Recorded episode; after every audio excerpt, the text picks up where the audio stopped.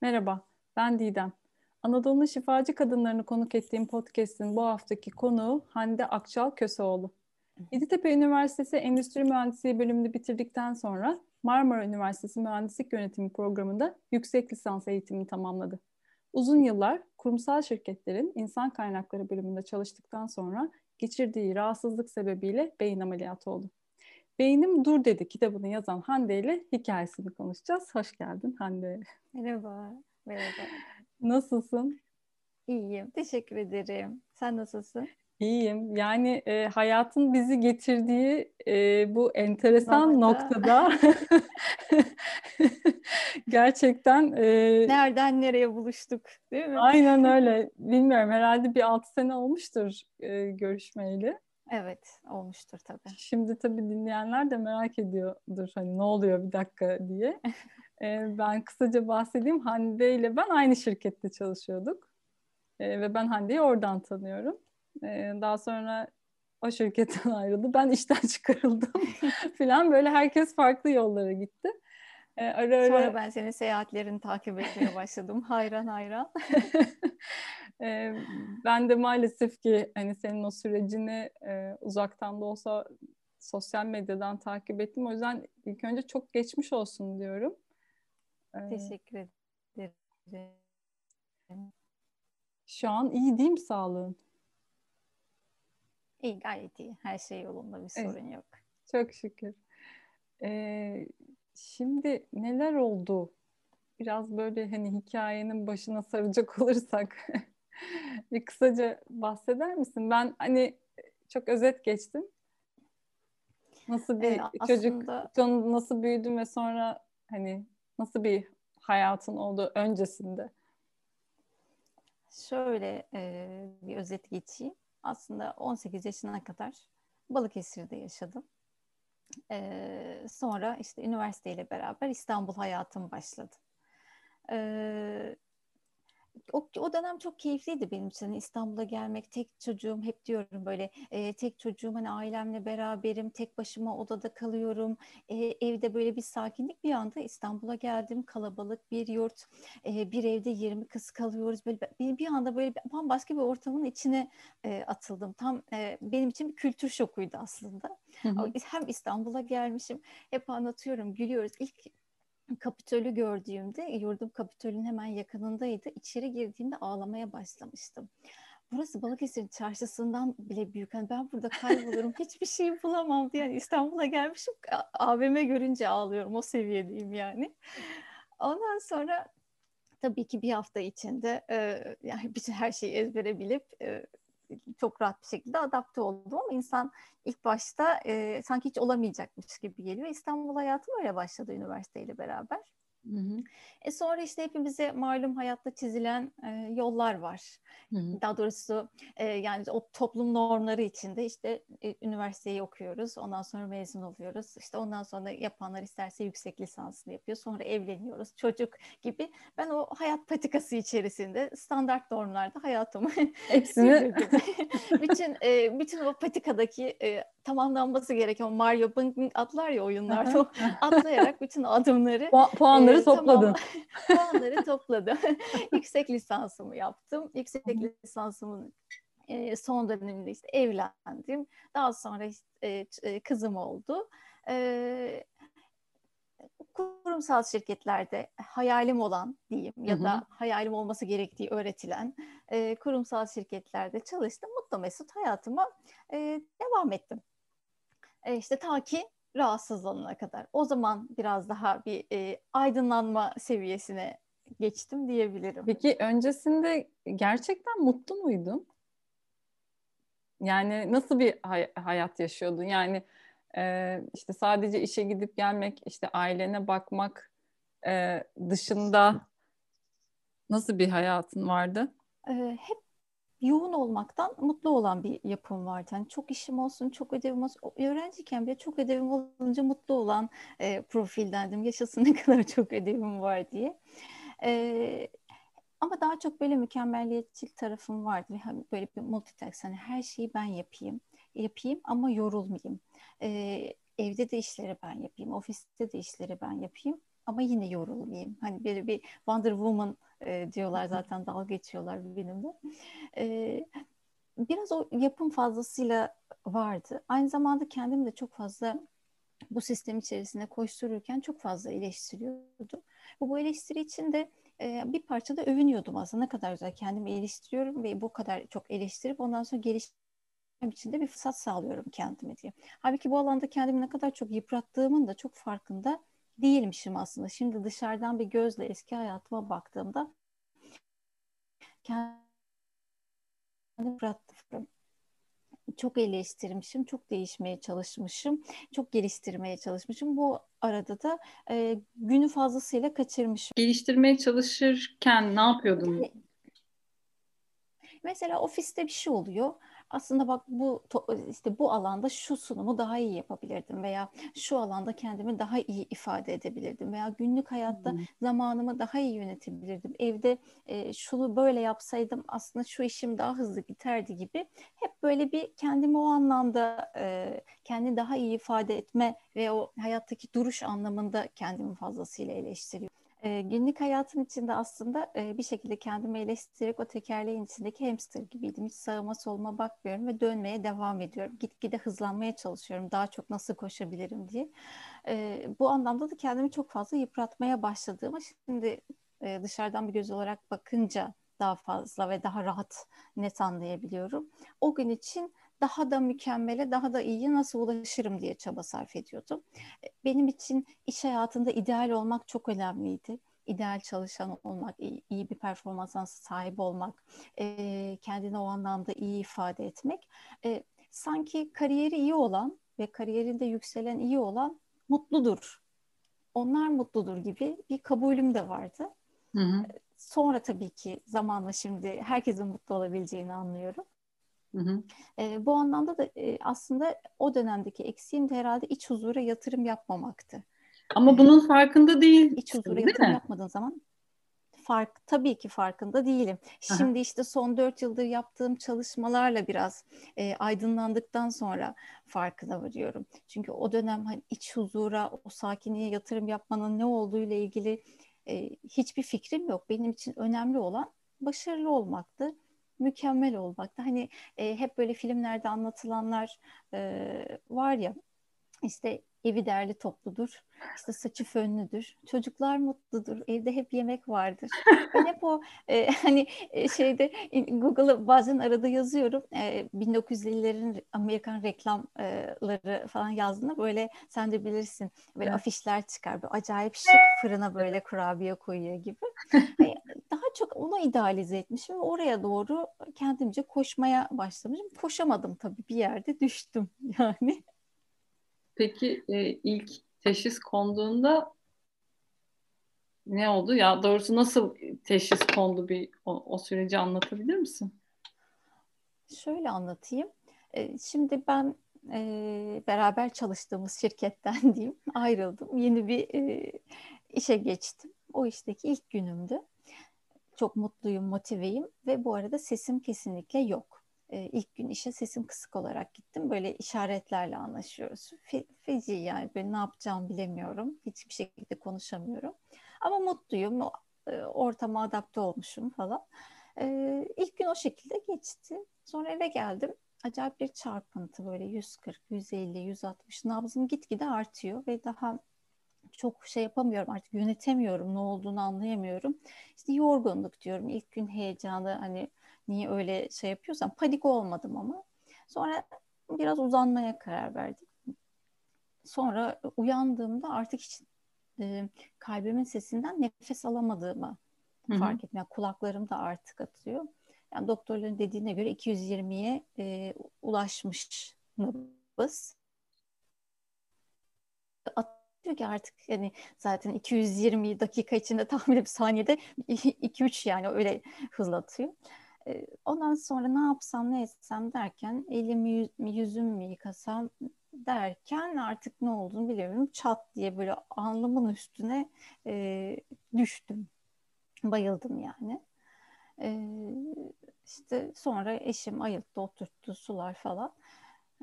Uyandığımda görmüyordum. Geçici bir görme kaybı yaşadım. Hı hı. İşte o an kim paniğiyle ne kadar bilmiyoruz. Yani 3 dakika, 5 dakika, yarım saat artık o anın şeyiyle çok e, keşfedemedik onu. E, sonra ama ben ne yaptım? İşte tekrar böyle piksel piksel gözlerim geri geldi. Biraz ne yaptım sakinleşti falan. Bu arada sabah saat 5. E, sonra oturdum biraz sakinleştim. Dedim ki benim işteki ikinci günüm ve insanlara ben ben daha ilk gün zaten sesim kısıktı. ikinci günde kör oldum diyemem. Ay. Ben dedim işe gideceğim. Eşin, eşin bir şey demedi mi? Dedim. Dedi. Ama dedim mümkün değil yani olmaz işteki ikinci günüm ben böyle bir şey yapamam dedim. Ya bu yani dünya şey olmuş bayılmışım kalbim gözler falan yok yani ben dedim mümkün değil. Giyindim. 7'den sonra çıktım servise bindim işe gittim. Oturuyorum ama tabii ki yani bir yorgunum, tuhafım ister istemez. Ee, birkaç saat öyle kendi kendime oturdum masada işte birileri bir şey anlatıyor. Kendimce oryantasyondayım ama hani tabii kafam bambaşka yerlerde. Hı hı. Arada bir kalbim böyle hızlanıyor gibi oluyor. Yine mi olacak falan diyorum ofiste.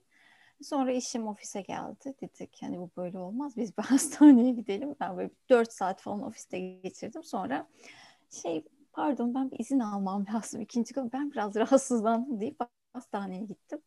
Ondan sonra çok geri dönemedim zaten yani ofise.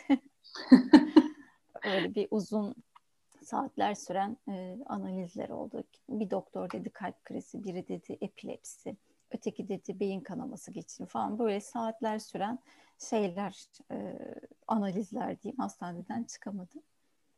E, ama sonra günler sonra işte bambaşka bir şey, hiç beklemediğimiz bir şey e, bulundu. Anevrizma bulundu. O da tamamen şansa yani beyin kanaması geçirmeden anevrizmanın tespit edilmesi çok nadir bir durum. E, ondan sonra da işte arkası geldi beyin ameliyatına kadar gitti. Yani onu ilk sana söylediklerinde ne hissettin? Nasıl karşıladın bunu? Ee, yine aslında e, doktorla günlerce böyle görüşmeye çalıştım, ettim. E, ama doktor şeyde mesaj attı bana bir tane. E, bu yüz yüze konuşmamız gereken bir konu.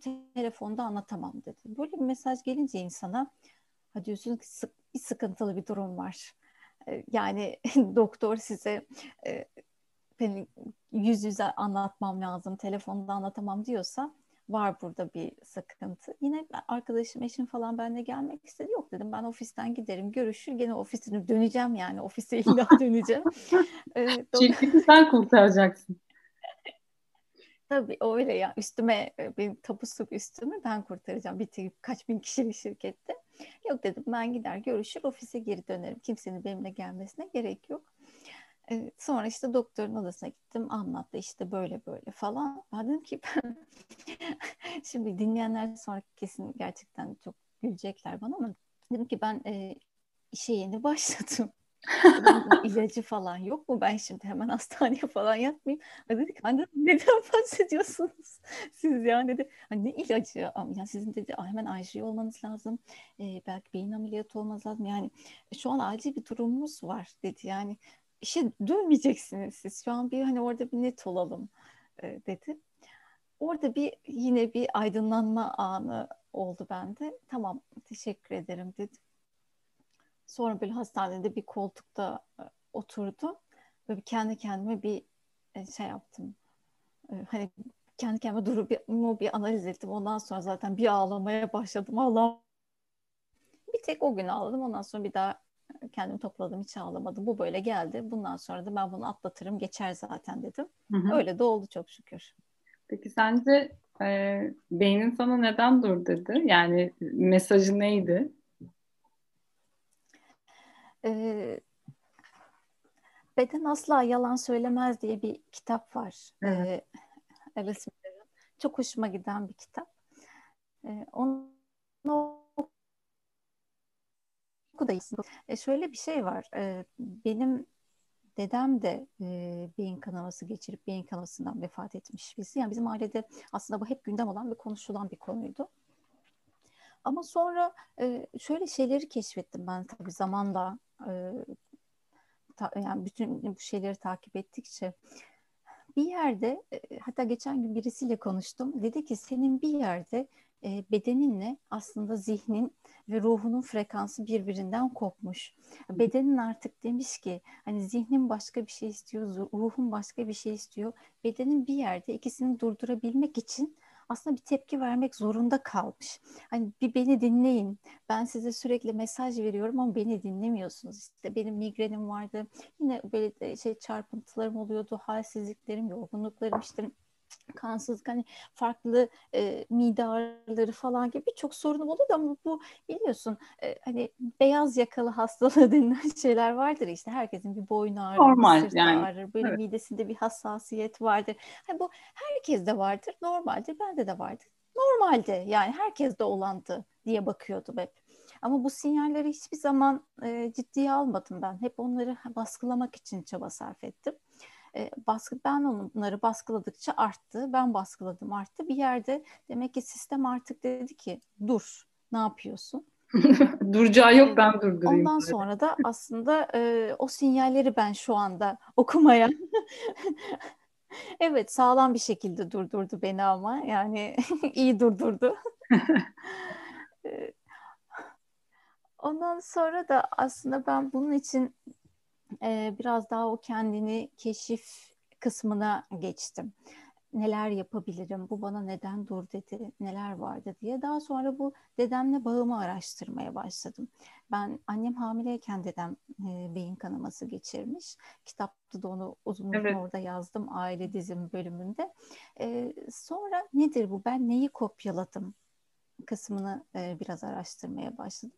Ve aile dizimini keşfettim aile diziminden sonra e, anladım ki aslında annemin hamileliği boyunca dedemin yanında olması, işte o anne karnı şifası, anne karnında çocuğun her şeyi aslında takip etmesi, bilmesi durumunu ben birebir e, dedemi kopyalayarak yaşamışım. Çünkü ailede herkesin sevdiği, çok yakışıklı bulduğu, aşık olduğu işte böyle çok e, nasıl diyeyim efendi.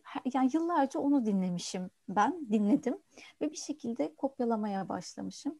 E, aslında onun gibi olabilmek için belki de bunu kopyaladım, bilmiyorum nasıl oldu. Yani bu çünkü genetik miras değil, e, onu biliyorum. Ee, sonra o aile dizimindeki o konuşmalarda, e, insanların oradaki deneyiminde, kendi deneyiminde fark ettim ki e, ya o bağı bir yerde kesmem lazım. O ilişki bağı kesildiğinde e, hatta o ortama e, anlat, anlatmıştım detaylı. Dedem diye seçilen kişi dizimde e, kolumu tutuyordu ve beni bırakmıyordu bir şekilde ayrılmaya çalışıyorum kim bir insan diye ayrılamıyorum. Sonra o bağ kesme hareketi sonrası ondan ayrıldığımda kendimde çok büyük bir rahatlık hissettim. Ha dedim ki bu şimdi özgürleştim galiba ben hani 35 yıl sonra o özgürleşmeyi yaşadım. O ortamda yaşadım.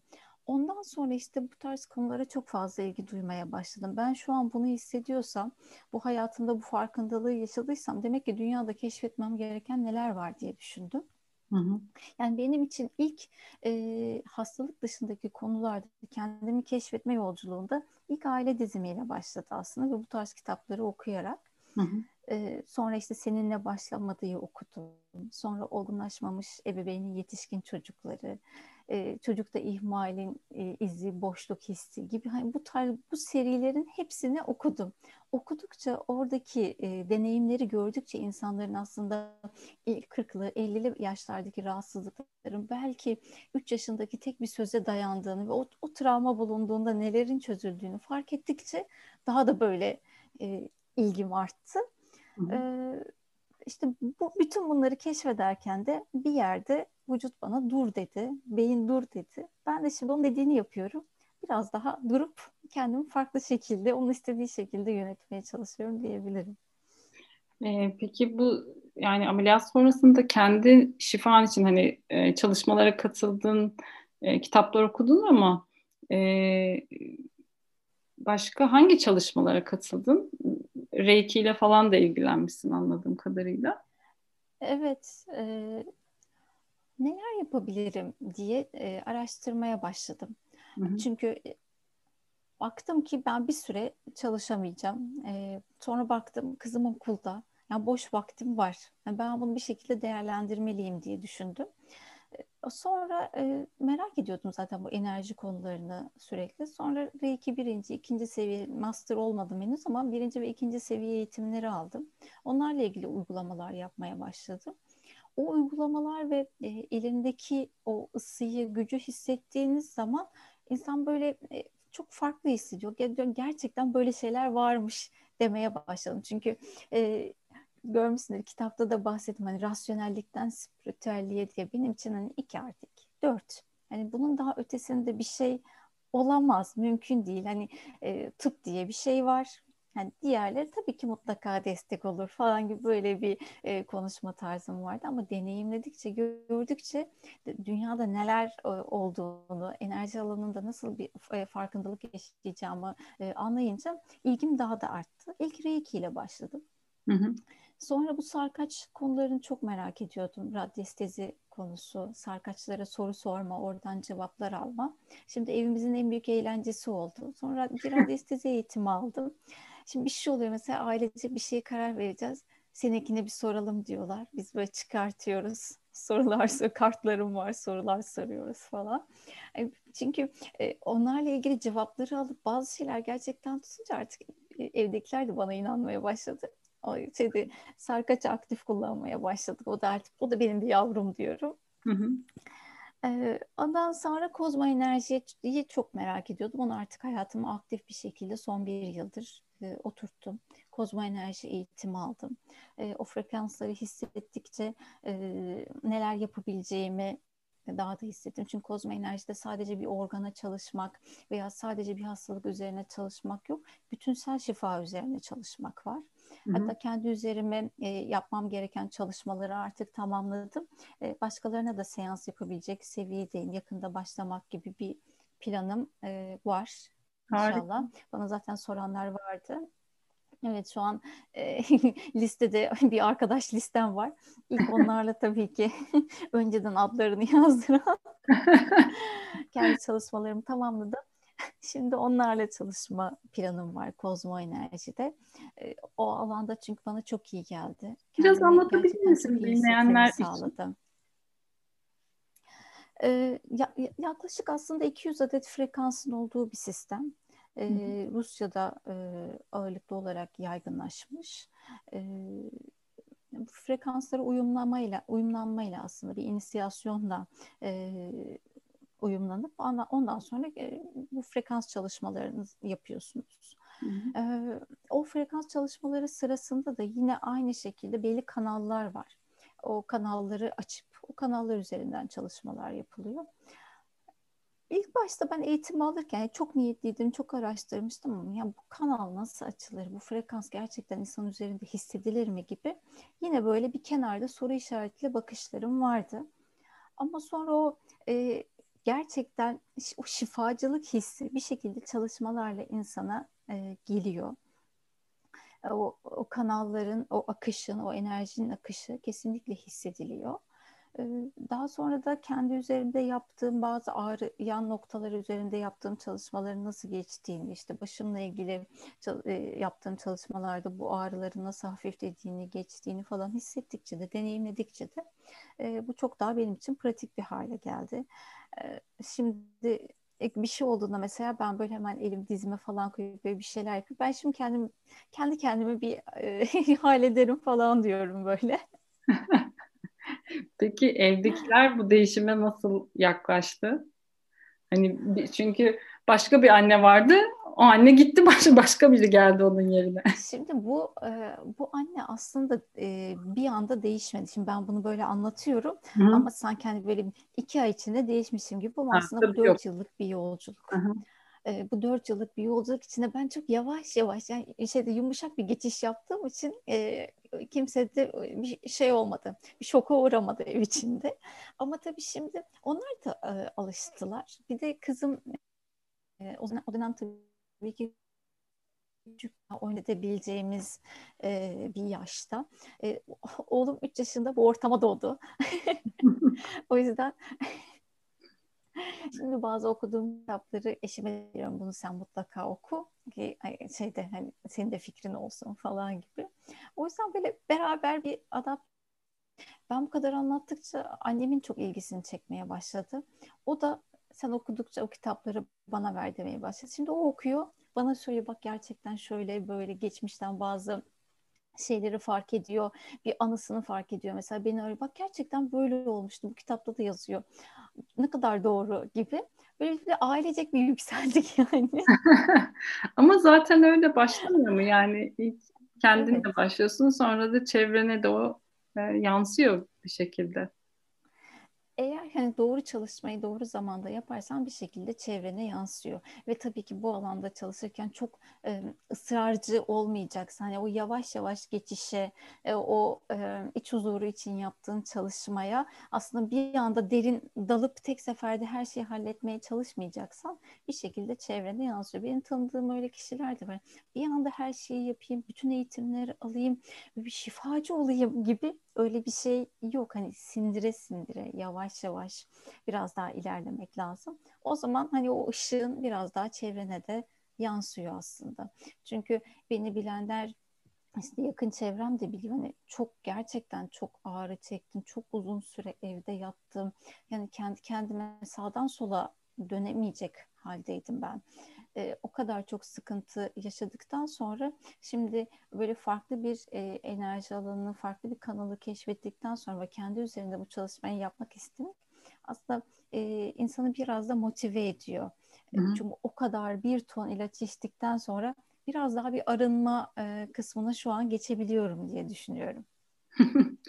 sonra da bu kozmo enerjiden sonra biraz da aslında e, homeopatiyi de keşfettim. Hmm. E, o da e, Münih'te yaşadığımız dönemde aslında çok ilgimi çekti.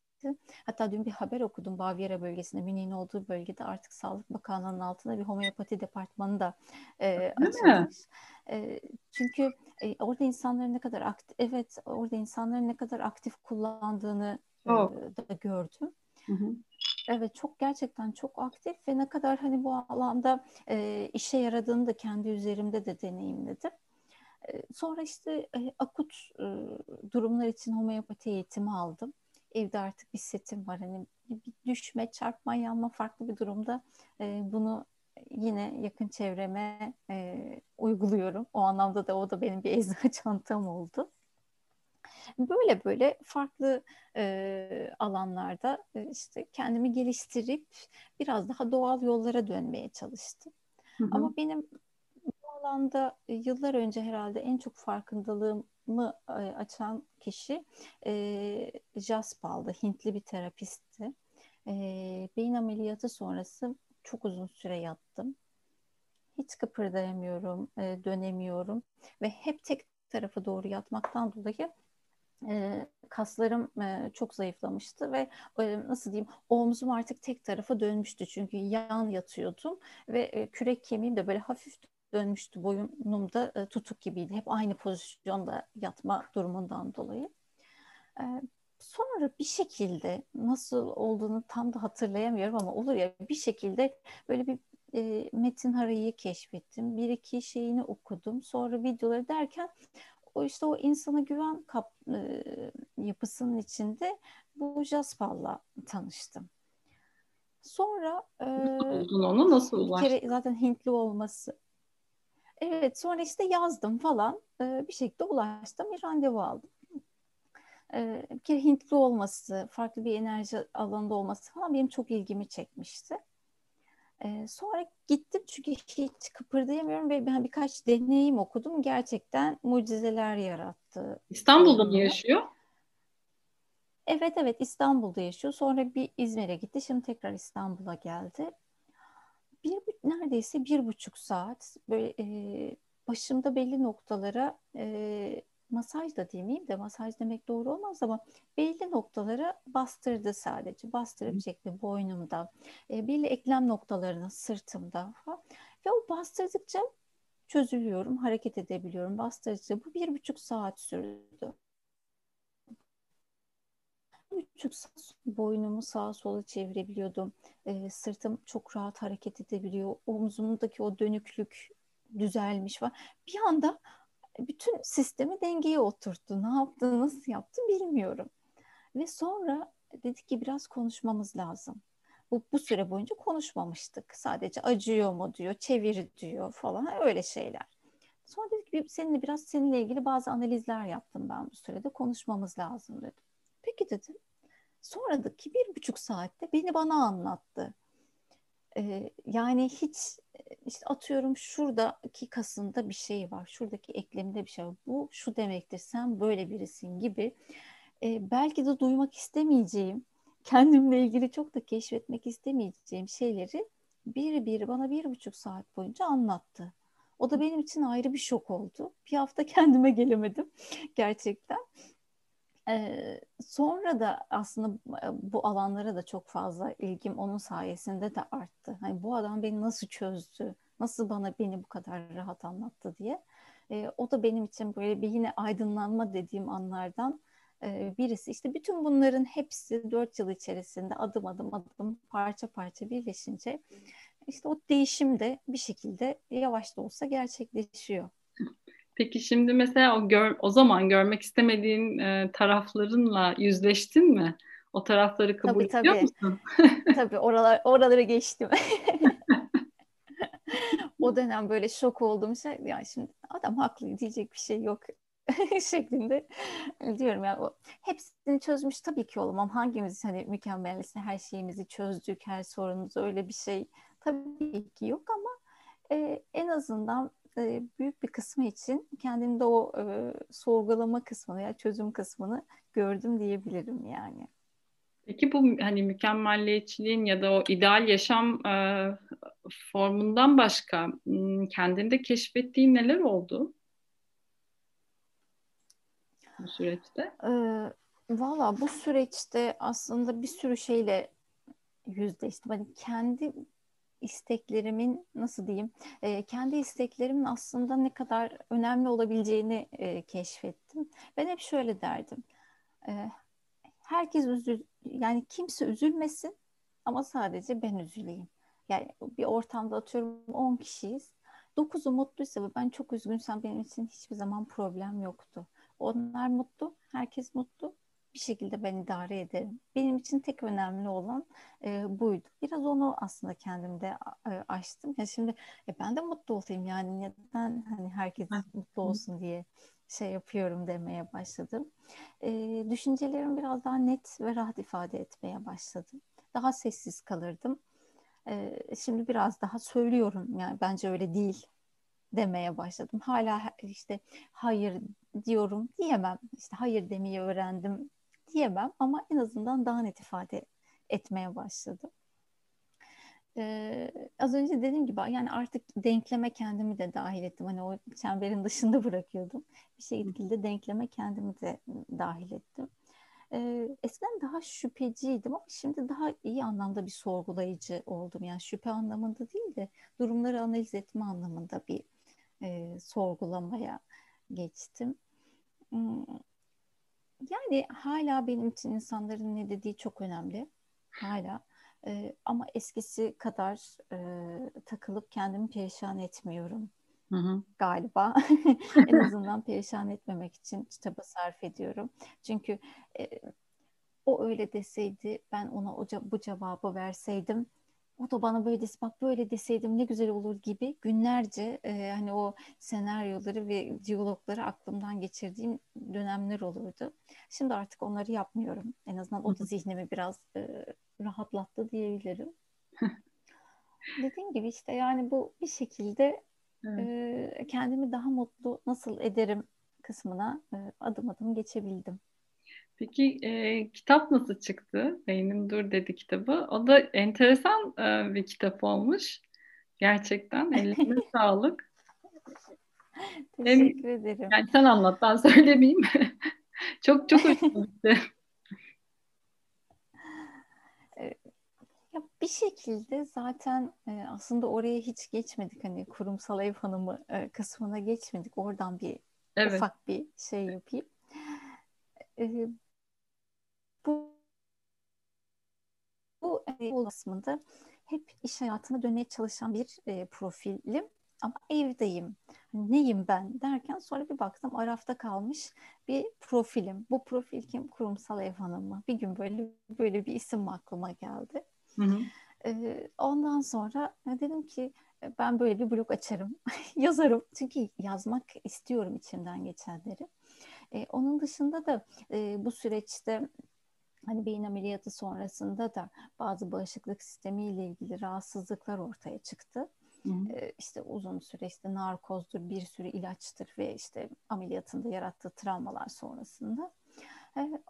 onlar sonrasında da yine bayağı bir doktor doktor gezdiğim bir süreçte çok ağır yine ilaçlar kullandım ve bütün sistemim artık çökmeye başladı. İşte ne yaparım ne ederim derken biraz daha beslenmeyi ve onlarla ilgili neler yapabileceğimi keşfettim. Şimdi çok yaygın olsa da o dönemde ben glutensiz beslenmeye başladım dediğimde herkes böyle bir olur olur zamanla olur hayırlı olsun falan çok da şey yapmadı beni. Hani böyle bir ya süt ürün ben çok peynir yiyorum süt ürünleri bana ne kadar zarar veriyorum siz de peynirden güzel şey var mı yavrum olsun sen bir çatal ye diyordu herkes bana. Şimdi işte bütün tabii doktorlar paylaştıkça biraz oluyor ama o dönem ben işte böyle bir okuyorum Mark, Mark Heyman falan okuyorum. Amy Myers okuyorum. Ya çok başka şeyler varmış bağışıklık sistemiyle ilgili diyorum. İşte bunları keşfettikçe baktım çok da fazla yazan yok. Yani işte bunu 4-5 yıl önce. Dedim ki ben kendime bu blog açayım. Bu da kurumsal ev hanımı olsun hem kendime beslenme ile ilgili yeni tarifler e, çıkartayım. Çıkarttıkça bu tarifleri bloğa ekleyeyim. İhtiyacı olanlar da buradan baksın. Aslında biraz oradan çıktı. Hı hı. Sonra form değiştirdi. Yine hala tarifler paylaşıyorum sürekli tabii de. Ee, işte oradan bloğu yazmaya başladım. Sonra zaman geçti ama bir şekilde içimde böyle bir şeyler birikiyor. Sonra şey düşündüm. Çocuklarım o arada oğlum oğlum doğdu. Ee, çocuklarıma ben kendimi nasıl ifade edebilirim veya çocuklarıma ne bırakabilirim? E, onlar küçükken nasıl bir anneleri olduğuyla ilgili e, neyim hayat bu yani bugün varız yarın yoğuz şeyin yokuz şeyinden çıktım aslında.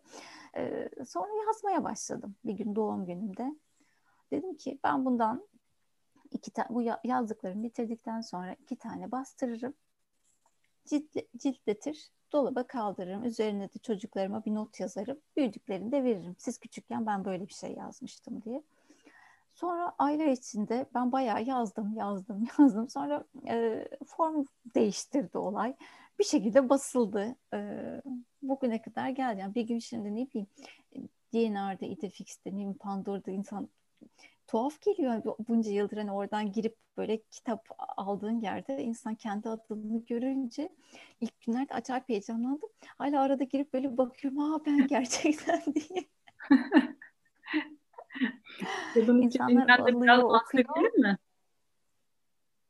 Nasıl? Kitabın içeriğinden de biraz bahsetmek ister misin? Hani merak edenler olabilir. Belki gidip alırlar.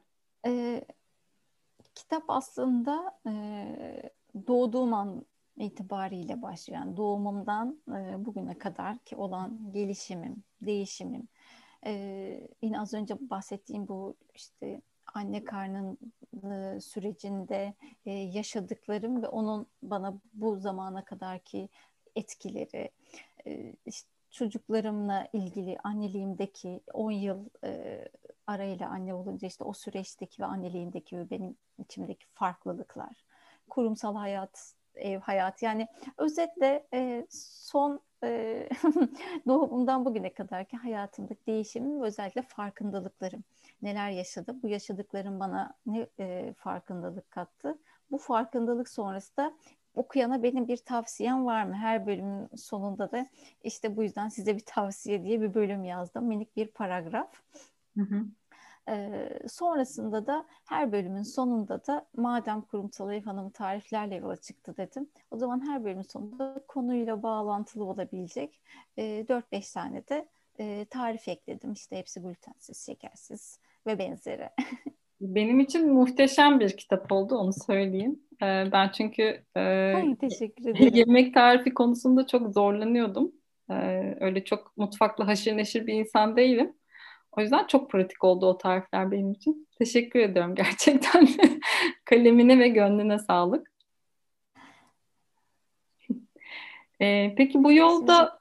Şimdi, e... pardon. Ses biraz geç geliyor galiba. Şey, evet e, şeyi söyleyecektim. Şimdi onun içindeki tariflerde de mesela çok farklı malzemeler var. E, çünkü neden? Aslında bana günde onlarca soru geliyor. Mesela işte alerjik bebeği olan insanlar var, rahatsızlıkları olan insanlar var. Yani şu anda aslında herkesin bağışıklık sistemiyle belli sıkıntıları var. Her yeni doğan bebeğin, e, benim oğlum da mesela inek sütü alerjisiyle doğdu. İki yıl ben vegan oldum onun için. E, o süreci de deneyimledim. Hı hı. Ondan sonra hani herkesin belli şeyleri var ve atıyorum bir aile mesela doğum günü yapmak istiyor ama işte çocuğu çölyak veya işte belli alerjileri var. İşte ben hep onları düşünüyorum. Mesela bir pasta nasıl yapabilir? Ben çocuğuma nasıl bir pasta yaptım? Hani o pasta herkes tarafından yenilebilir bir pasta nasıl olur gibi. O yüzden de çok farklı malzemeler kullanarak farklı içeriklerdeki pardon şeyler var. Yani tarifler var ki işte her sıkıntı yaşayana, yaşayabilene en azından destek olabilecek birkaç tarif evet. olsun diye. Evet çok çok güzel olmuş. Gerçekten bayıldım hepsine de. Ee, çok teşekkürler. Yani çok büyük bir hizmet olmuş bu. Ee, bu hassasiyeti yaşayanlar için. ee, peki bir şekilde acı çeken ama neden acı çektiğini de farkında olmayan ya da yolun henüz başında olanlar için ne söylemek istersin bu kadar şey deneyimlemiş birisi olarak? çok kısa bir şey söyleyeceğim. Ben e, astrolojiden hiç e, anlamam. Yani böyle burçları falan hiç takip edemem. Çocuklarımın burcunu bile zor söylüyorum. E, geçen gün birisi bana astrolojik bir analiz yaptı. E, bu ay düğümleriyle alakalı işte kuzey düğümü, güney düğümü umarım yanlış söylemiyorumdur e, şey, onlarla alakalı. Şöyle bir şey dedi. Gökyüzünün aslında e, doğuştan sana çizdiği bir harita vardır. Ve Hı-hı. eğer sen o gitmen gereken yolda gitmezsen e, 33 veya 34 yaşlarındaki mutlaka sabit bir yaştır. 33-34 yaş. Hayatında mutlaka bir hastalık, bir travma, bir değişim, bir vefat, bir kadın, bir şey olur. Ya bir şey senin hayatını değiştirir dedi. Doğru. O benim de 36'da oldu mesela. 36'da işten çıkarıldım ben. O, oralarda. 35-36 evet. Beni tanımayan birisi dedim ki beyin ameliyatı olur mu? Olur tabii olmaz mı? Kim oldu dedi. Dedim ben. Şunu söylüyorsunuz bana. Ben de ben de 34. Ee, yani galiba hayat bize bir şekilde e, gitmemiz gereken yolda gitmediğimiz zaman bir sinyal veriyor. Ama önemli olan o sinyalin ne olduğunu iyi okumak. E, aynı şekilde bedenimiz de bize bir sinyal veriyor. E, ben hep diyorum 17 yıl migrenle mücadele ettim. Tek parmağım sürekli gözümün ve kaşımın üstünde sürekli oturdum ofiste. Sol tarafımı hissetmezdim sürekli migren. Hep ağrı kesici içtim. Yani farklı doktorlara gittim ama ya neden benim başım ağrıyor? Kısmı da işte migren bu işte çalışıyoruz işte ekrana bakıyoruz gibi dedim ama hiç arkasını sorgulamadım. Benim 6 yıldır şimdi dilimi ısırıyorum şu noktada. Siz görmüyorsunuz ama şey yani migren atağım olmuyor son 5 yıldır beslenmemi değiştirdikten sonra. Demek ki olabiliyormuş. Ya bazı şeyler olabiliyor. Ee, önemli olan ön yargılı olmamak lazım. Bedenin bize verdiği sinyalleri e, biraz daha farklı gözle dinlemek. Belki verdiği sinyalleri bazen not almak lazım. E, o zaman işte kendimizi iyileştirme noktasında e, bir adım atabiliyoruz. Dilerim kolaylıkla olur. Herkes için. Herkes için evet o, o çok önemli. Ee, ben baş... biraz ters böyle bir ters köşe olup ışığı evet. görüp geri geldim ama tabii umarım herkes çok daha pratik şekilde atlatır. Aynen öyle. Eklemek istediğin başka bir şey var mı? Yok dinleyen herkese çok teşekkür ediyorum. Ben de teşekkür ediyorum. Bir şekilde hayat bizi böyle buluşturduğu için de hani şükrediyorum. Evet harika ee, oldu. Çok güzel oldu. Yıllar sonra senin bu hikayenle e, eminim ki birçok cana da şifa olacaksın. Birçok canın kalbine dokunacaksın. O yüzden çok teşekkürler. Ne mutlu bana. Tekrar görüşmek üzere diyorum. görüşmek üzere ve siz dinleyenlere de çok teşekkürler. Umarım keyif almışsınızdır. Bir sonraki podcast'te görüşmek üzere. Hoşçakalın.